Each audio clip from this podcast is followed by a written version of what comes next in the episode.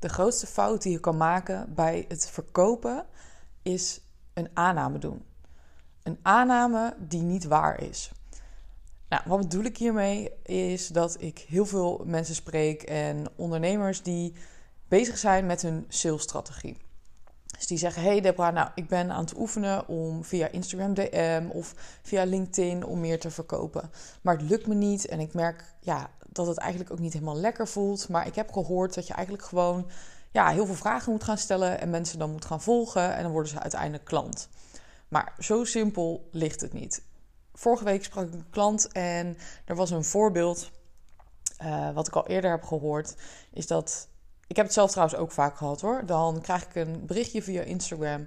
En van iemand die mij bijvoorbeeld pas net volgt, of die ken ik helemaal niet. En die gaat op basis van bijvoorbeeld drie Instagram stories of op basis van een post die is geschreven, gaan ze aannames doen. En het voelt dan een beetje alsof je bij de kapper zit of je bent bij een spa en iemand zegt: Nou, hè, ik zie ook dat je bovenlip uh, een beetje harig is. Zal ik die ook nog even waksen? Dat jij denkt: uh, Ten eerste, ik wist helemaal niet dat mijn bovenlip harig was. En ten tweede, ik heb daar geen moeite mee. Dus waarom doe je een aanname dat ik op dit moment die behandeling nodig heb? Of even een heel zwart-wit voorbeeld. Is dat jij in de sportschool staat en dat er een personal trainer naar je toe komt en die zegt: Hey, zal ik jou anders even helpen om 10 kilo af te vallen? Terwijl jij gewoon super blij bent met wie je bent en daar lekker aan het sporten bent. Omdat je bijvoorbeeld nou, een doel hebt in dat je wat zwaarder gewicht wilt gaan pakken. Of omdat je aan het trainen bent voor een marathon. Uh, omdat je conditie, aan je conditie wil werken. Op het moment dat die personal trainer naar jou was toegekomen en had gevraagd: Hey, hoe gaat het met je training? En zijn er nog dingen waar je bijvoorbeeld tegenaan loopt? Uh, wat zou je willen bereiken? En je krijgt dan de optie om te antwoorden: Nou, ik wil heel graag aan mijn conditie werken. En eigenlijk gaat het wel goed. Maar ik merk dat ik toch nog ergens tegenaan loop. En die personal trainer daarop had kunnen inspelen en een passend aanbod had kunnen doen. Het verschil hiermee is, is dat je dus niet uh, ervan uitgaat dat jij weet wat de persoon wilt en dat je meteen zegt: hey, nou, dit is goed voor je, want ik zie dat dit niet goed gaat, dus ik heb hier een aanbod voor je. Dat is waarom heel vaak mensen nee zeggen, maar ook waardoor er een nare bijsmaak aan zit. Want op het moment, kijk, de eerste reactie die gebeurt als jij zoiets doet, is dat mensen vaak een soort van gaan stijgeren, want ze voelen zich aangevallen. Ze denken, er is iets mis met mijn website, met mijn lichaam, met wat dan ook.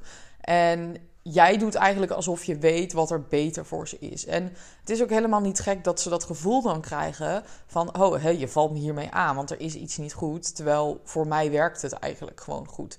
Dat is de eerste reactie. Ik zeg niet dat het niet zo is, want misschien is het wel nodig dat die website wordt aangepast. Of is het dus wel, uh, nou ja, uiteindelijk willen ze toch die 10 kilo afvallen. Alleen, ja, was dat een beetje de eerste gevoel wat naar boven kwam. Maar wat je wil is dat jouw potentiële klant daar zelf achter komt. Dat ze zelf het besef hebben: hey, dit wil ik heel graag of dit gaat er niet goed. En dat ze dan naar jou toe komen. En dat is een heel groot verschil.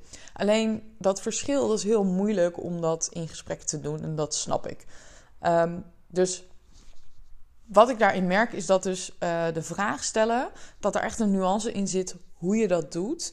En hoe je er dus voor zorgt dat iemand zelf naar je toe komt. Nou, wat je daarin eigenlijk moet doen, is dat je de problemen van je klant en de, ja, eigenlijk de ideale scenario van je klant, dat je dat in je content gaat delen. Want waarschijnlijk is iemand die jou volgt, die ziet jouw content ook, die ziet je stories of die ziet je content op Instagram of je podcast, maakt niet uit. En als je daarin bespreekt wat dat gevoel is, wat ze echt, echt hebben. Dus niet oppervlakkige pijn, maar je gaat dieper daarin. Dus wat ik zei, hè, de, de oppervlakkige pijn is misschien, nou, ik wil 10 kilo afvallen. Maar als je wat dieper gaat, dan is het dat ze eigenlijk meer zelfvertrouwen willen. Of dat ze uh, een beetje beter in hun vel willen zitten. Of ze willen fitter zijn, zodat ze mee kunnen doen met, uh, weet je, het voetballen met hun zoon. Zeg even iets. Dat is wat ze echt willen. Nou, en als je dat dus vaak genoeg gaat benoemen in je content, Ehm, en daarbij kijkt van hé, hey, oké, mijn aanbod is het middel daarvoor. Dan krijg je dat mensen uiteindelijk zelf naar je toe komen met: hey, ik zag dat je het hierover had en dat je daarvoor de oplossing hebt. Zou je me daarbij kunnen helpen? Want dan is het de eigen beslissing van die klant. En dat wil je. Je wil namelijk dat het zelf de beslissing is. Voorbeeld daarvan is als jij ehm, je gaat naar een kookwinkel. En je bent daar gewoon even lekker aan het kijken. Je was eigenlijk niet van plan om iets te kopen. En dan komt een verkoper naar je toe. En uiteindelijk ga je naar huis met een mixer met 20 opzetstukken die je helemaal niet gebruikt. Maar je voelt je opgelaten en je wordt er eigenlijk ingepraat dat je het nodig hebt. Terwijl je zelf niet de beslissing hebt gemaakt om daarheen te gaan. Ik koop nu een mixer met 20 stukken. Dan krijg je er spijt van. En dan ga je hem waarschijnlijk terugbrengen. Of dan verkoop je hem weer door omdat je hem niet nodig hebt. Ehm, maar dan ga je niet weer terug naar die winkel. Omdat jij dus gepusht wordt in een aankoopbeslissing die je niet zelf hebt gemaakt. En dat wil je dus echt voorkomen bij jouw klanten. Je wilt niet pushen, want ja, waarschijnlijk verkoop je dan of helemaal niets, of je verkoopt iets en daarna komen mensen erop terug. Of je krijgt dat je dus een gesprek krijgt met iemand en dat iemand zegt: Nou, ik ga er even over nadenken. En dat ze in die tijd dat ze erover na gaan denken, eigenlijk tot de beslissing komen dat ze niet zelf die keuze maken en dat ze dus niet willen. Want ze voelen dan de pijn en ja, eigenlijk ook de urgentie voelen ze niet op het moment dat ze niet zelf die beslissing maken. Dus je wilt altijd dat mensen zelf de beslissing maken. En dat doe je inderdaad wel door de juiste vragen te stellen. Door de vragen te stellen waardoor ze zelf erachter komen dat ze het nodig hebben. En wat je dan wel kan doen is natuurlijk resumeren van... hé, hey, als ik het goed begrijp, loop je hier tegenaan en wil je daar naartoe.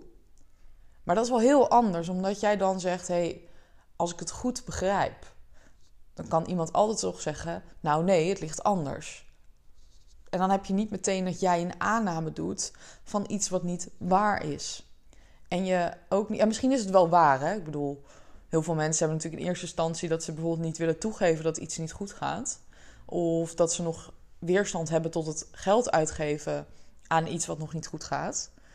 Um, kijk, er zijn heel veel mensen die vinden het moeilijk om geld uit te geven aan zichzelf of aan hun bedrijf omdat ze dat zichzelf ook niet gunnen of omdat ze denken dat ze het niet kunnen.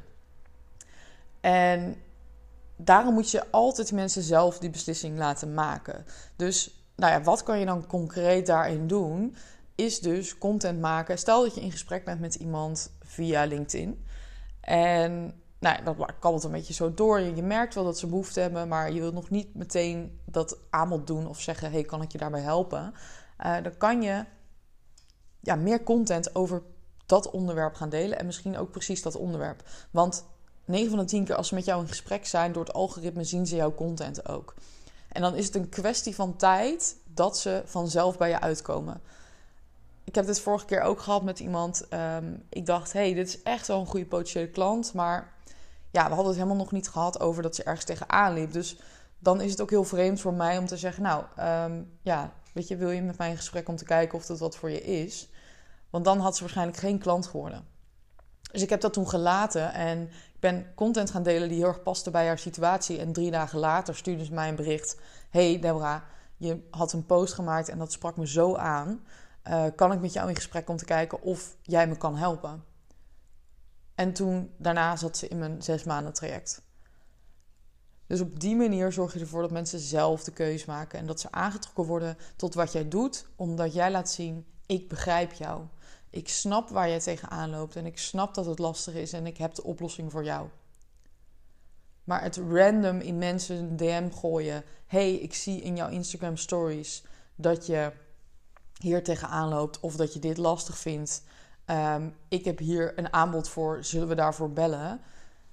Ja, 9 van de 10 keer werkt dat gewoon niet. Omdat je helemaal niet weet of dat echt zo is. Je doet aannames op basis van een heel klein stukje van iemands leven. Uh, terwijl je helemaal niets hebt gevraagd.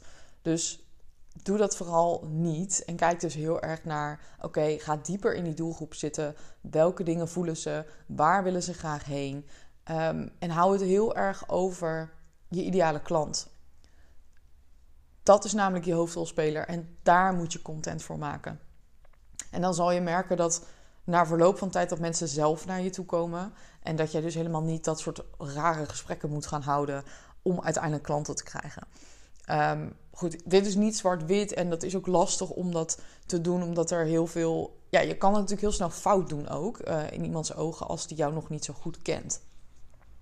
In uh, de cursus van januari, de sales training, ga ik dit ook uitgebreid bespreken en uitgebreid leren hoe je dit dus kan doen en hoe je dit echt goed kan leren. Um, en de pre-sale begint bijna. Bij de pre-sale krijg je echt een dikke vette korting. Uh, en krijg je nog een extra bonus die in december wordt gegeven. Dat is een live Zoom-sessie.